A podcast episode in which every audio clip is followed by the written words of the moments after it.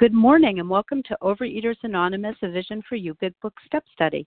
My name is Elaine B. and I'm a recovered compulsive overeater from Massachusetts. Today is Friday, January 19th, 2018. Today we're reading from the Big Book and we are on page 18 of There is a Solution, and we are reading two paragraphs. The first paragraph starting with an illness of this sort through the second paragraph that ends with there are many. Today's readers are Jody EQ for the 12 Steps, Marie J for the Traditions, 12 Traditions, Mary H, and Chrissy G. The reference number for the 10 a.m. Eastern Standard Time meeting yesterday, Thursday, January 18th, is 10934. That's 10,934. The reference number for this morning's 7 a.m. Eastern Time meeting is 10934. That's for today. Friday, January 19th is 109. Oh, I said 934. It's 936 for today, 7 a.m. Eastern Standard Time meeting, 10936. The OA Preamble. Overeaters Anonymous is a fellowship of individuals who, through shared experience, strength, and hope, are recovering from compulsive overeating. We welcome everyone who wants to stop eating compulsively. There are no dues or fees for members. We are self-supporting through our own contributions, neither soliciting nor accepting outside donations. OA is not affiliated with any public or private organization, political movement, ideology, or religious doctrine. We take no position on outside issues. Our primary purpose is to abstain from compulsive eating and compulsive food behaviors and to carry the message of recovery through the 12 steps of OA to those who still suffer. Our sole purpose. OA's fifth tradition states that each group has but one primary purpose, to carry its message to the compulsive overeater who still suffers. At a Vision for You Big Book study, our message is that people who suffer from compulsive overeating can recover through abstinence and the practice of the 12 steps and 12 traditions of Overeaters Anonymous. I will now ask Jody EQ to please read the 12 steps. Thank you, Elaine. Good morning, everybody. This is Jody EQ, gratefully recovered in California. The 12 Steps of Overeaters Anonymous. 1. We admitted we were powerless over food, that our lives had become unmanageable. 2. Came to believe that a power greater than ourselves could restore us to sanity. 3. Made a decision to turn our will and our lives over to the care of God as we understood Him. 4. Made a searching and fearless moral inventory of ourselves.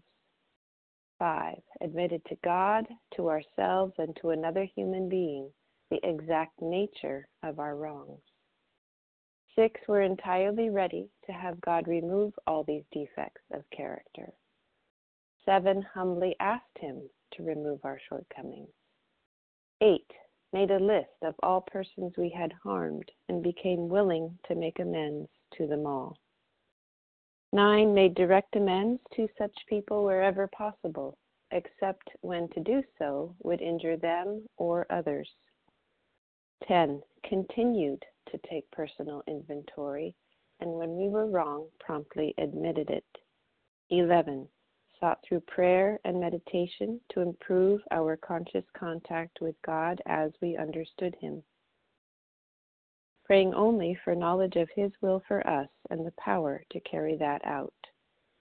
12. Having had a spiritual awakening as the result of these steps, we tried to carry this message to compulsive overeaters and to practice these principles in all our affairs. And I pass. Thank you very much, Jody EQ. I will now ask Marie J. to please read the 12 traditions. Hi, thanks. This is Marie J., recovered in Colorado. The 12 Traditions of Overeaters Anonymous. 1, our common welfare should come first. Personal recovery depends upon OA unity.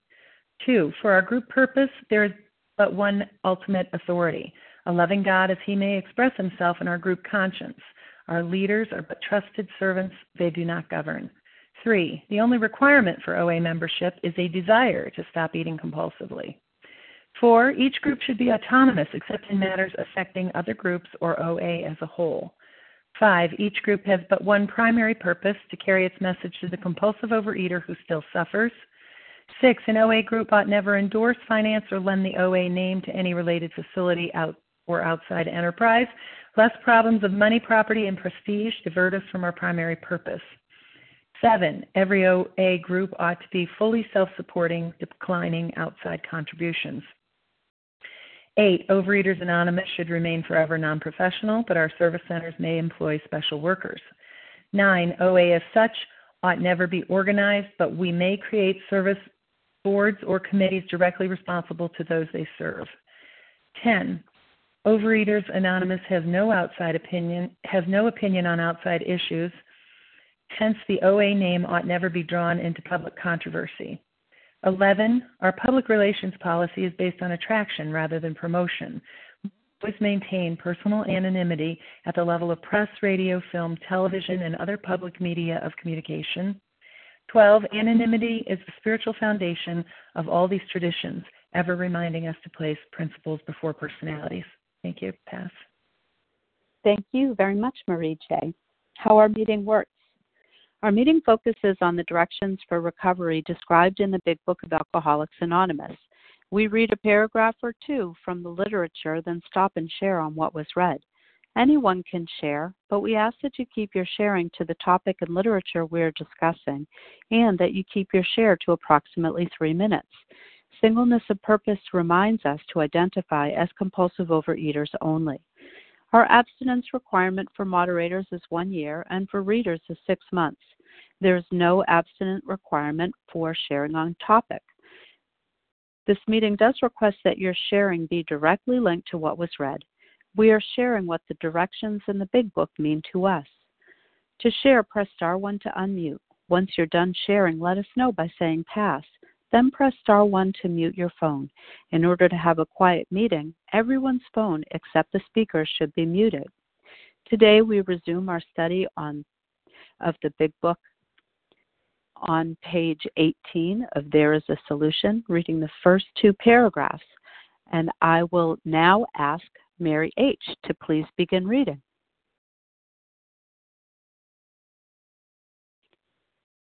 Star 1 to unmute, Mary.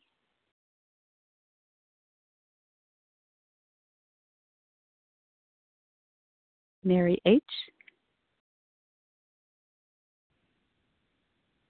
Please press star 1, Mary. And I'm wondering. So sorry. That's okay. We hear you just fine now, Mary. Thank you. Technical difficulties. No problem. We're glad you're here. Thank you. This is Mary H., a recovered compulsive overeater from Northern California.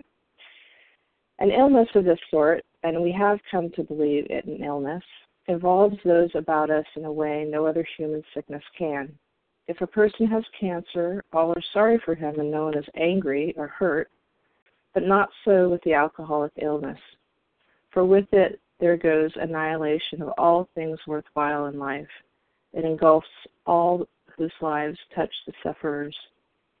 It brings misunderstanding, fierce resentment, financial insecurity, disgusted friends and employers, warped lives of blameless children, sad wives and parents. Anyone can increase the list.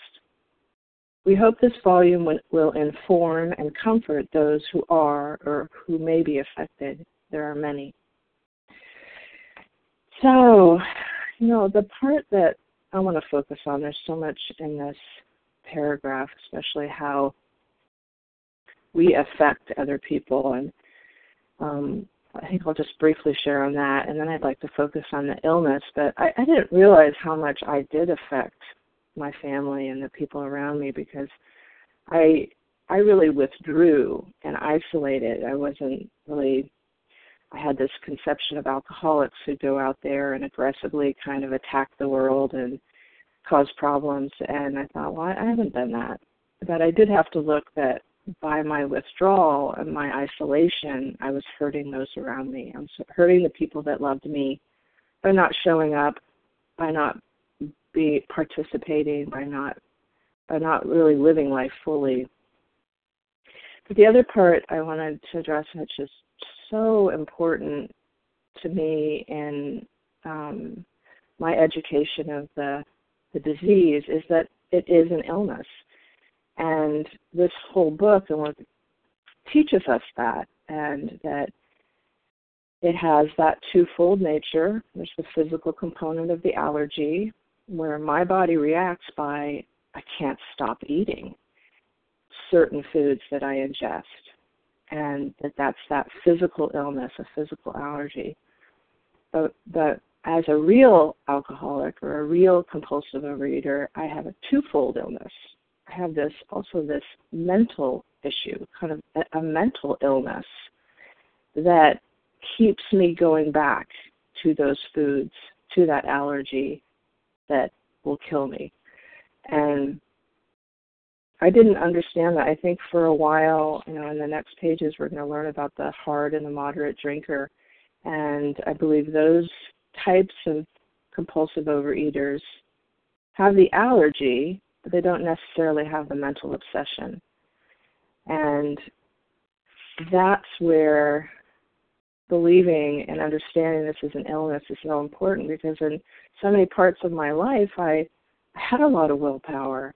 I have intelligence, I have capability, and I couldn't understand why, like a lot of us, I couldn't stop eating. And I was told that I didn't have enough willpower. And that didn't make any sense to me. And that baffled me and made me feel crazy.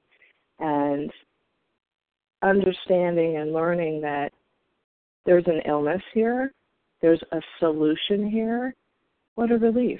And not because I'm absolved of doing anything, that there's actions that I can take for this specific illness. And I think with that, I'm going to pass. And thank you for letting me read and share. Thank you very much, Mary H. We're going to kindly request that those who've recently shared pause just a moment before giving your name if you'd like to share, just to allow those who haven't shared recently to have an opportunity. So who would like to comment on the two paragraphs that Mary just read? Teresa D. Teresa D.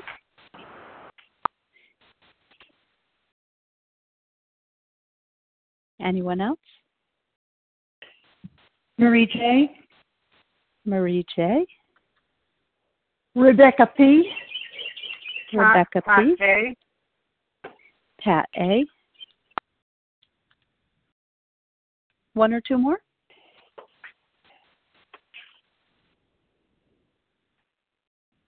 Okay. Let's start with that. I've got I'm not sure if it's Teresa or Carissa D. Marie J. Yeah. Rebecca P. Teresa, okay. And Kat K. Teresa, Marie, Rebecca, and Kat. So please go ahead, Teresa, and you'll be followed by Marie J. Okay. Hi, my name is Teresa D., and I am recovering from the great state of Florida. The thing that really touched me was the illness, just being convinced that I have an illness. And every time I hear that, I think of that I'm morally weak. And, then that's just crazy. And I just, my disease wants to play games with me and make me think that I've got this under control, and I don't. So I just needed to voice that today. Thank you for letting me share, and happy birthday to OA, and thank you, OA, for saving my life. Thank you very much, Teresa D. And Marie J., you're up next, followed by Rebecca P. Hi, thanks. This is Marie J., recovered in Colorado. And what I got from this paragraph is, what I didn't know when I was in my disease is just how selfish and self-seeking and self-righteous I was, and how much I affected people. And I didn't know that until much later and after recovery. I was a bulldozer. I just bulldozed over everyone. And because I had this boisterous and excitable personality, I got away with it. But I also realized that I could be very demanding and rageful, and I justified it all with my self-righteousness. You know, I know what's best for everybody, and I was just a bull in a china shop. And I also had a lot of false humility, and pretend love is what I call it now, because I didn't know how to love. I thought I was loving, but loving is letting people live their own lives, and loving is being patient and tolerant and kind, and loving doesn't have anything that is self-righteous in it. So I owned and possessed and held people hostage and ran their lives, but I didn't know it, and that's what is really key here. I didn't know it until I did my 4th, 5th, and 6th steps the first time around, and since I've done them multiple times, getting more in-depth understanding, I didn't know even then that, you know, my self-righteousness was a character defect. You know, I thought being right and helping others see how right I was like, you know, that was a service to them. And I was just better. I was superior. And I just knew more about how people should live their lives. But today in recovery, I still can see my self-righteousness, but now I know how to pause when I'm agitated. And I had to this morning at 5 a.m. this morning, I had to pause when agitated with my husband. And being able to stop and take that pause and then go into my bedroom and write a 10th step and then to pray and meditate and to be able to see my self-righteousness and my self-seeking and dishonesty and fear and then to be able to humbly ask God to take it away. This is where I am today. Instead of exploding and raging and fixing and managing and controlling someone I love's life, I was able to pause, and that's just a miracle of this recovery. Thank you. Pass. Thank you, Marie J. Rebecca P., please be next, and you'll be followed by Kat K. Rebecca? I thought I heard a Rebecca. Star 110 mute. Okay, let's go with Kat K. Hi, can I be heard? Kat K? Yes, please go ahead. Thank you. Kat K, recovered. Compulsive. Hello, this is Rebecca P. Oh, hi, hello. Rebecca. Thank you. Sorry you had a challenge getting on the line. Kat, would you mind waiting just a few moments to share? Yeah, no problem. Thank you. Please go ahead, yeah, Rebecca. Yeah, I'm sorry. I thought I was unmuted, but I wasn't. Yeah, this is Rebecca P., grateful, recovering, compulsive overeater. And I knew I had a mental illness because I was being treated for one. So I didn't have any respect for addicts, and I'm ashamed to say that now because I didn't know I was one at first.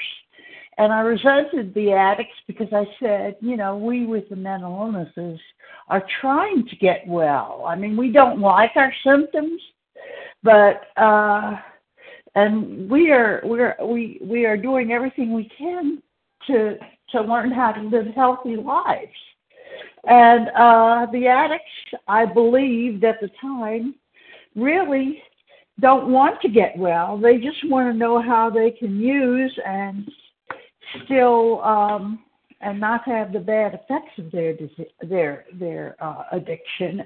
And they're actually taking substances into them to give them a mental illness. So you can see how my thinking was at the time. But when I found out that I was a compulsive overeater and started studying the big book, I started having more compassion for alcoholics, for compulsive overeaters, and for addicts like myself.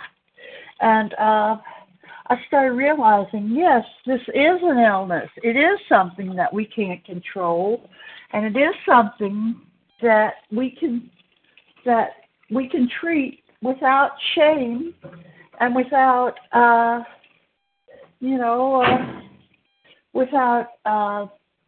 feeling that there is something morally wrong with us. And so, yes, I was relieved to find out that I had an illness, that it wasn't some that I wasn't just a bad person with no willpower. And I had a new compassion for the people who, like myself, are powerless over our substances. And with that, I will pass. Thank you. Thank you very much, Rebecca P. Kat K., you're up next. Hi, Kat K., recovered compulsive overeater for today. Thank you for being on the line, and happy birthday to OA, 58 years, I heard.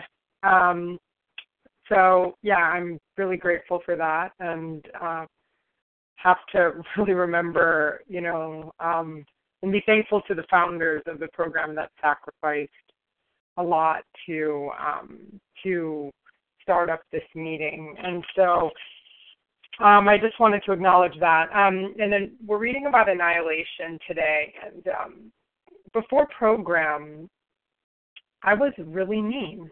And if I didn't get my way, I would say really mean things, and I would destroy relationships.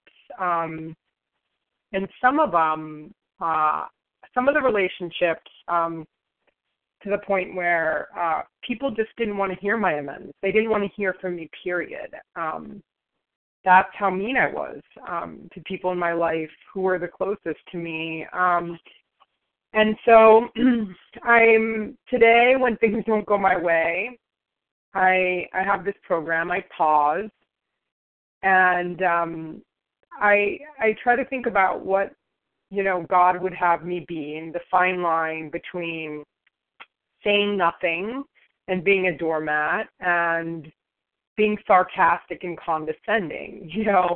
I don't have to be that way today, because it's not going to get me far, not only with that person, but it's not helpful for my recovery and my abstinence, because resentment is our number one offender, and I just need to remember that I can't sit in resentment today. So I wanted to share that. And another thing is I just also wanted to share that I was a little nervous to step on the scale after the holidays, and what a miracle. I weigh exactly the same from before the holiday season to now, and I don't think there's been a holiday ever where I've been able to say that before program. So thank you so much. I'm very grateful. Thank you all for being on the line today. I pass. Wonderful, Kat K. Thank you very much. So we are commenting on the first two paragraphs on page 18 in There Is a Solution, starting with an illness of this sort and ending with there are many. And I'm going to kindly request that those who've recently shared, please pause for just a moment to allow others who haven't shared recently a chance to put their name out there first. So who would like to comment on those two paragraphs? Chris G., Carson City, Nevada. Okay, Chris G. Anybody else? Irene M. Irene M. Julie E.V. Julie E.V.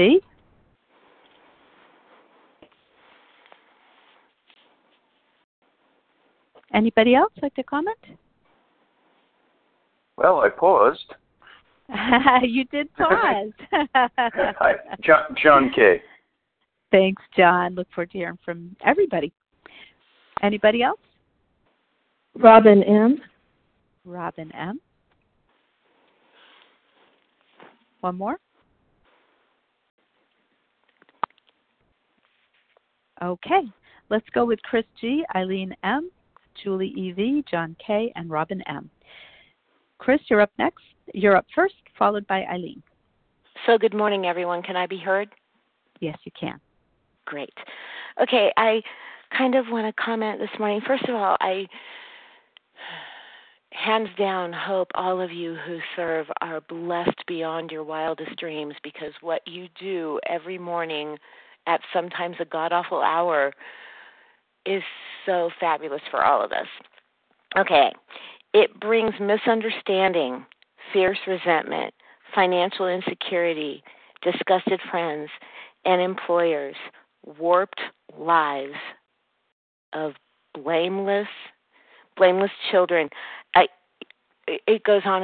And the truth is, for a long time, as a recovered, well, I wasn't recovered at the time, as a compulsive overeater who to some degree knew that I was, although my intellect told me, and my perception of my upbringing told me that I should be able to fix this myself. You know, an eating problem, really needing to go to God for an eating problem, a God that I really didn't have an understanding of, and I still don't today, but my understanding of God doesn't matter. What matters is that when I am being these things, and, you know, a lot of times I think that we think as compulsive overeaters, the ramifications on our family are much less than alcohol, drugs, gambling, whatever those may be. And in some respects they may be. In others, it's an ongoing thing. It's, for me, it's I have to be right.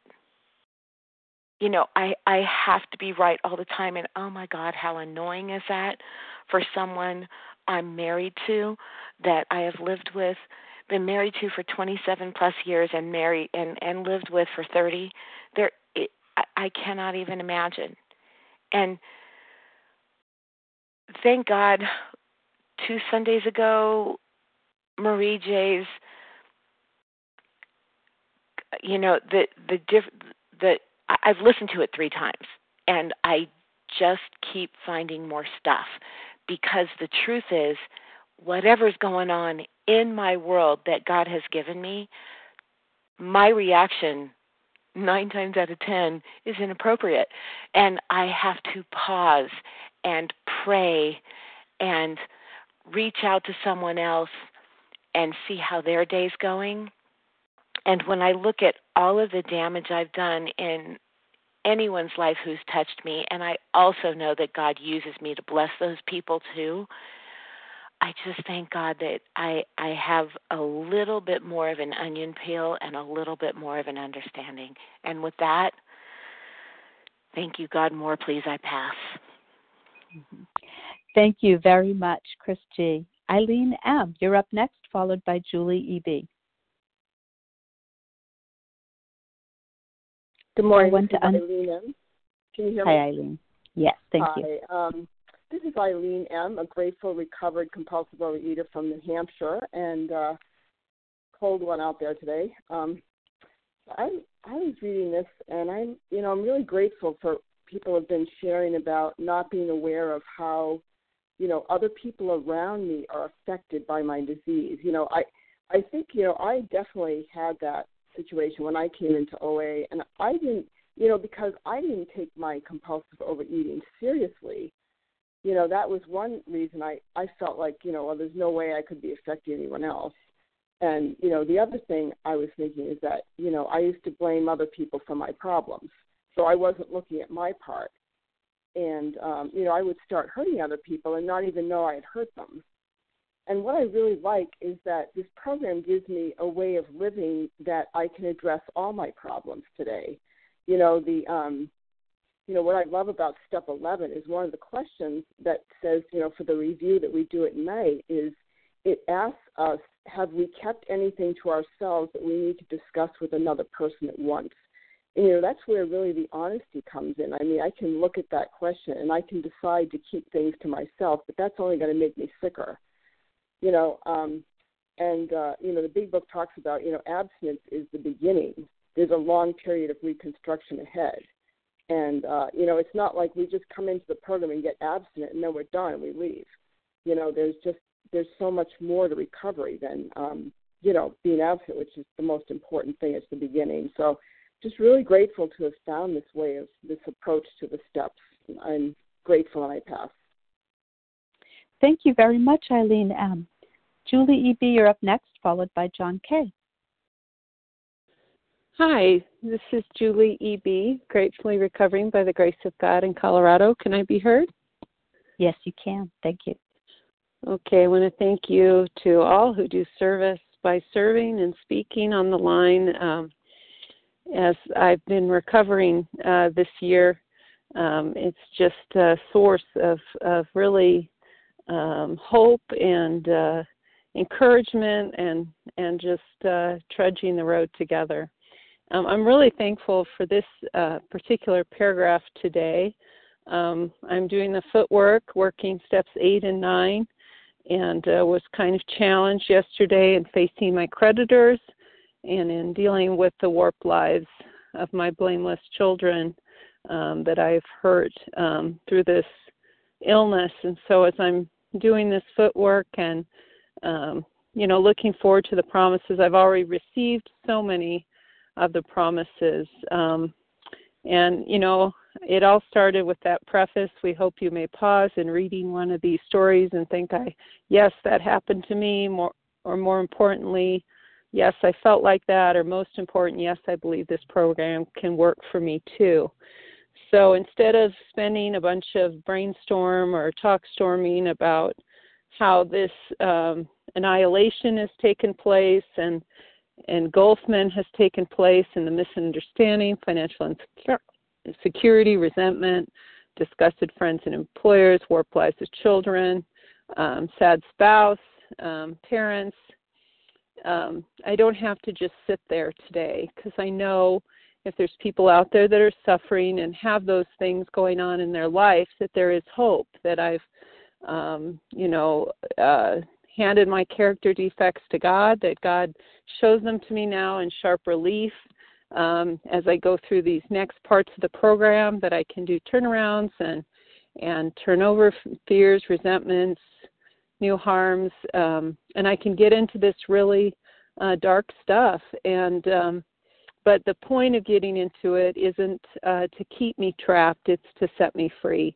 And so I'm really grateful today to be a part of sharing this on the line, and really grateful my face-to-face meeting has a lot of people that listen to this line, and my daughter, who attends with me, has noticed how much recovery is happening in that meeting as she's getting recovery as well. So there is hope and encouragement for those who are just seeing the annihilation that there can be a new tomorrow. Thanks.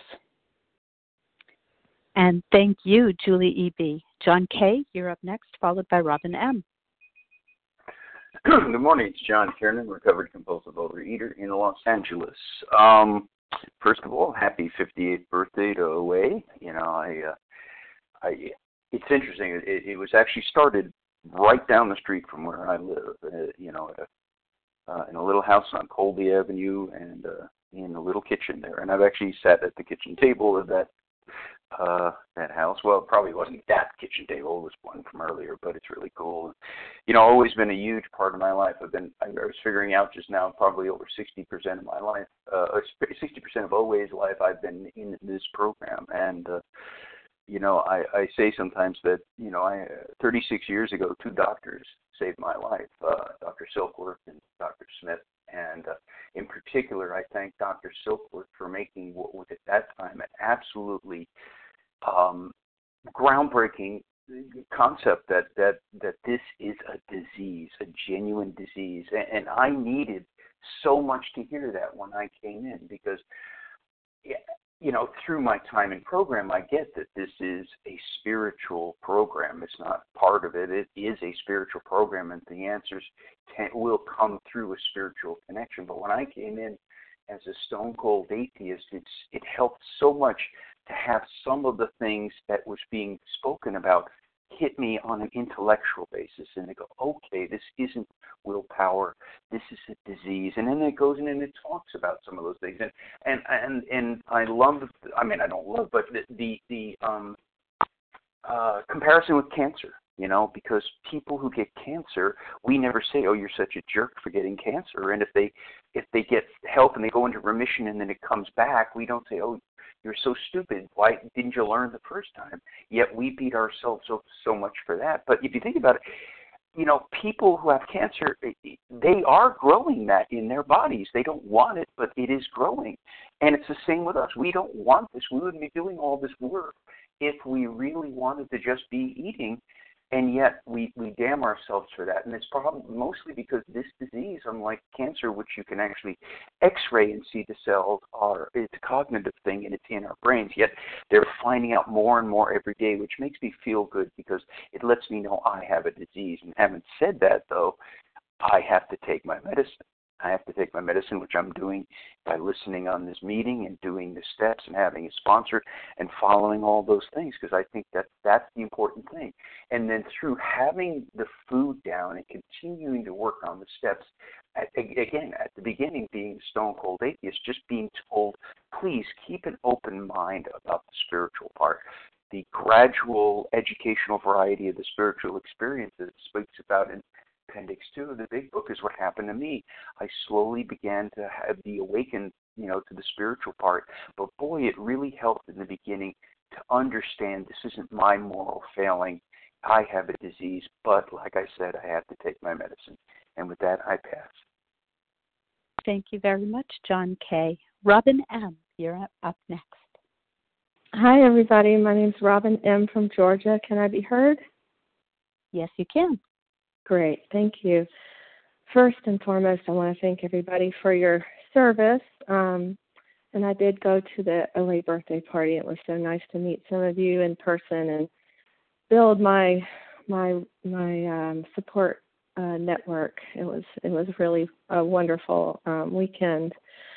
I love this paragraph because I used to think something was wrong with me, and I thought I was crazy. And I knew, well, something was definitely wrong with me, but I didn't know what was wrong with me, and I kept failing and trying to diet over and over, and always the end result was failure. And I'm really grateful that this book really explains the disease concept, and I love this paragraph also just because it talks about where our harm is. Other diseases, we're not normally harming people like we can with this disease. And I'm actually in step 8 and 9 right now. And I used to think step 4 and 5 was difficult and, always try to, it was always something that everybody was fearful of. And I got over that, and I really wasn't fearful of 4 and 5, but stuff 8 and 9 has been, my God, I've been so raw and vulnerable, and I've been in and out of town. I do a lot of travel for work, and it's been amazing how vulnerable and raw, looking at myself as a tornado going through people's lives, and just the harm that, I have caused. And I've been in another program for 28 years.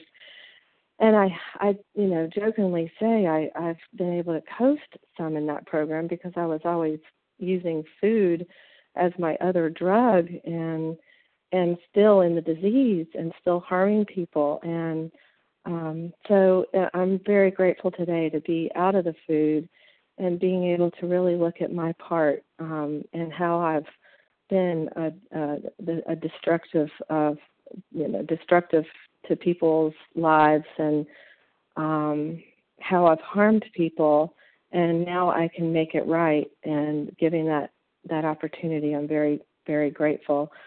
Let's see, anything else? This just gives me, hope that what everybody else shared previous to me, there is a long period of reconstruction ahead, but I can do this one day at a time with everyone's help.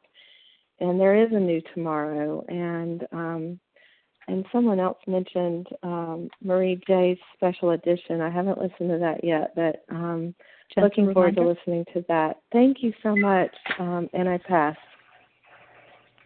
Thank you very much, Robin M. So we are commenting on the first two paragraphs of page 18. There is a solution, starting with an illness of this sort through there are many. Who would like to comment on those two paragraphs? Lisa S. Mary B.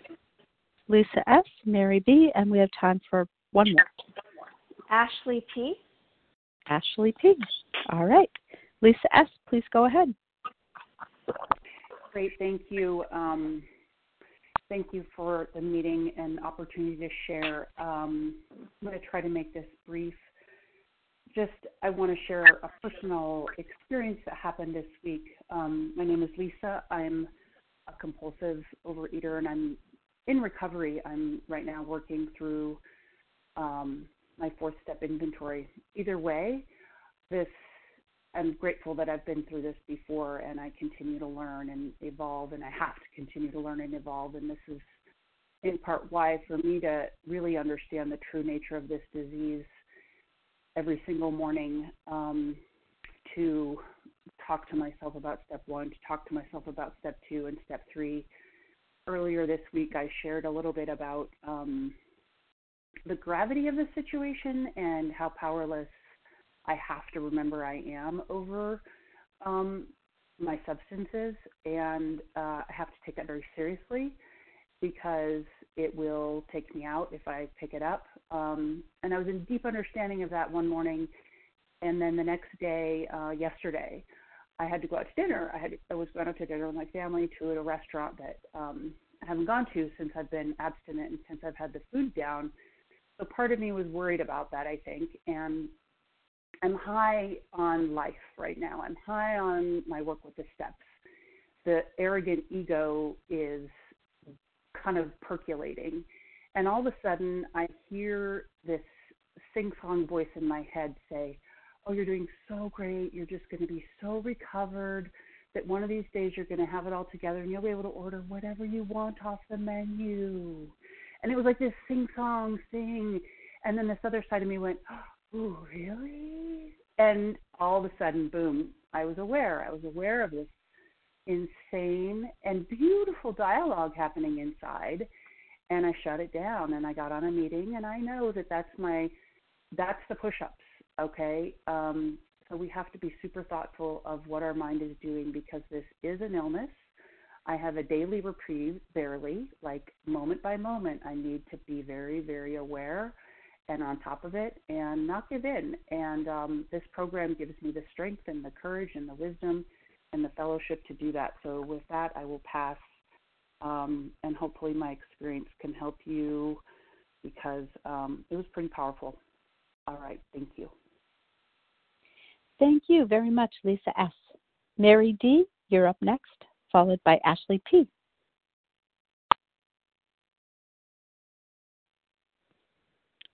Star one to unmute.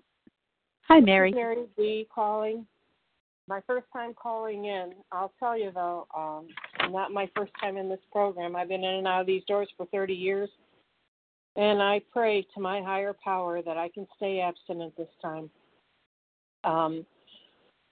We do have an illness, and I have to realize that it is definitely an illness. I can't take a pill and have it go away. Misunderstanding, fierce resentment, financial insecurity, disgusted friends and employers, warped lives of blameless children, sad wives and parents. Anyone can increase the list. Oh, my God. If I didn't go through life like a tornado, hurting people over and over again. All I can tell you is that the steps in this big book are what makes it work, and that's what I have to continue to do each and every day of my life. I was blessed enough to be able to attend the birthday party and hear some incredible, incredible sharing and speakers. And I am just grateful that I have found this program. And during the 30-some years I've been involved, my sponsor never left my side. She was there, came to visit me in the hospital every day for several different things. And I'll tell you what, I had family who didn't do that. If a person has cancer, all are sorry for him, and no one is angry or hurt, but not so with the alcoholic illness. That is for sure. My former husband divorced me because he didn't understand this disease, and I am not alone anymore. I am with my family, and with that I pass. Thank you very much, Mary D. Ashley P., you're up next.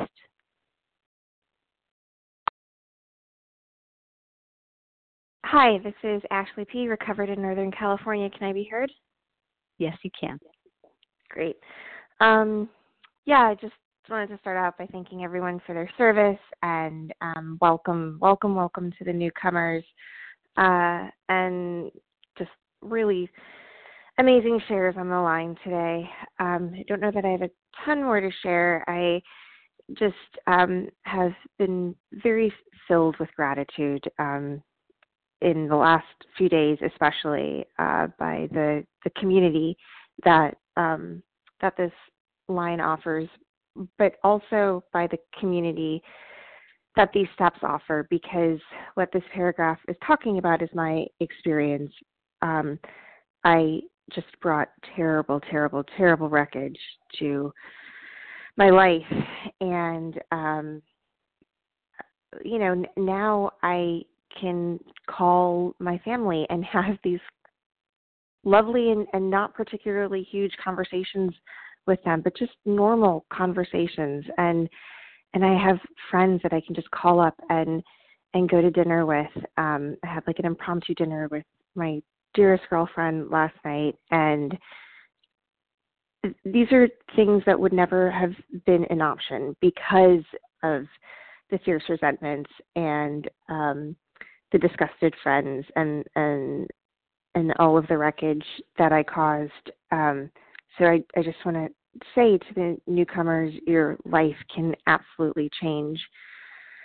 And I know that when I read the words, there is a long period of reconstruction ahead, that really scared me at first. And as I was listening to some shares on that this morning, I just thought, what an opportunity. Thank God that there is a long period of reconstruction, because I had a long period of being in this disease. So it's going to take some time, and thank God that I am gifted with that time today and the willingness to use it instead of just wasted away in my disease. And that's it. And with that, I pass and wish everybody a really lovely, lovely Friday. Thank you very much, Ashley P. We do have just a couple more minutes for a quick share if somebody would like to take a 2-minute share. Courtney D. Courtney, please go ahead. Thanks. Courtney B. from Northern California. I love step one. It was the hardest thing for me to get. It wasn't a defect. Shame on me. I had a disease, not a defect. And I didn't cause it. Can't cure it, nor am I going to control it. I've lost my legs. I'm never growing new ones.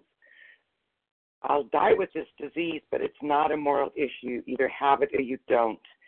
And it's so perfect because my dad got diabetes. He was compliant. He did what they said. No big deal. My sister came up with it.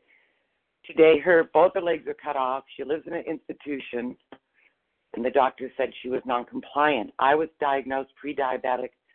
So it really helped me understand. I called a sponsor because I'd only lost 7 pounds. I was furious, and she said, I'm not here to help you lose weight. I'm here to help you arrest an illness that will kill you.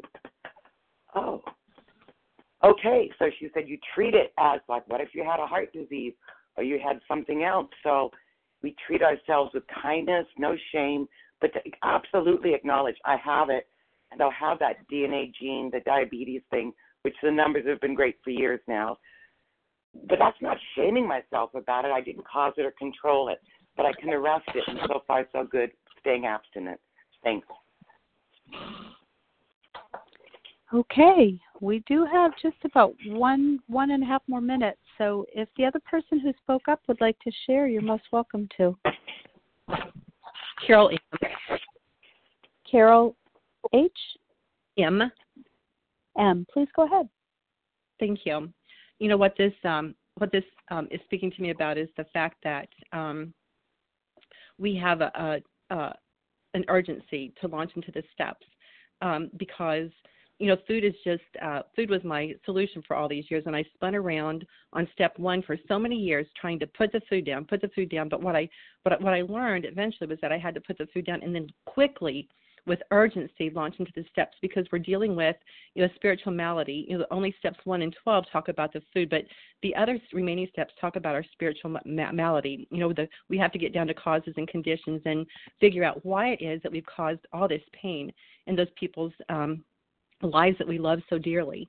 And so again, it just expresses to me the need to deal with step one very quickly and then, you know, very rapidly launch into those steps so that we can deal with the spiritual malady, so that we can get down to the causes and conditions that are causing all this pain. And with that, I'll pass. Thank you. Thank you very much, Carol H., and thanks to everybody who has shared. We'll now transition the meeting from reading from the Big Book on page 164. Will Chrissy G. please read A Vision for You? Hi, this is Chrissy G., recovered compulsive overeater. Can you hear me? Yes. Okay, great. Page 164. Our book is meant to be suggestive only. We realize we know only a little. God will constantly disclose more to you and to us. Ask him in your morning meditation what you can do for the man who is still sick. The answers will come if your own house is in order. But obviously you cannot transmit something you haven't got. See to it that your relationship with him is right, and great events will come to pass for you and countless others. This is the great fact for us. Abandon yourself to God as you understand God. Admit your faults to him and to your fellows. Clear away the wreckage of your past. Give freely of what you find, and join us. We shall be with you in the fellowship of the Spirit, and you will surely meet some of us as you trudge the road of happy destiny. May God bless you and keep you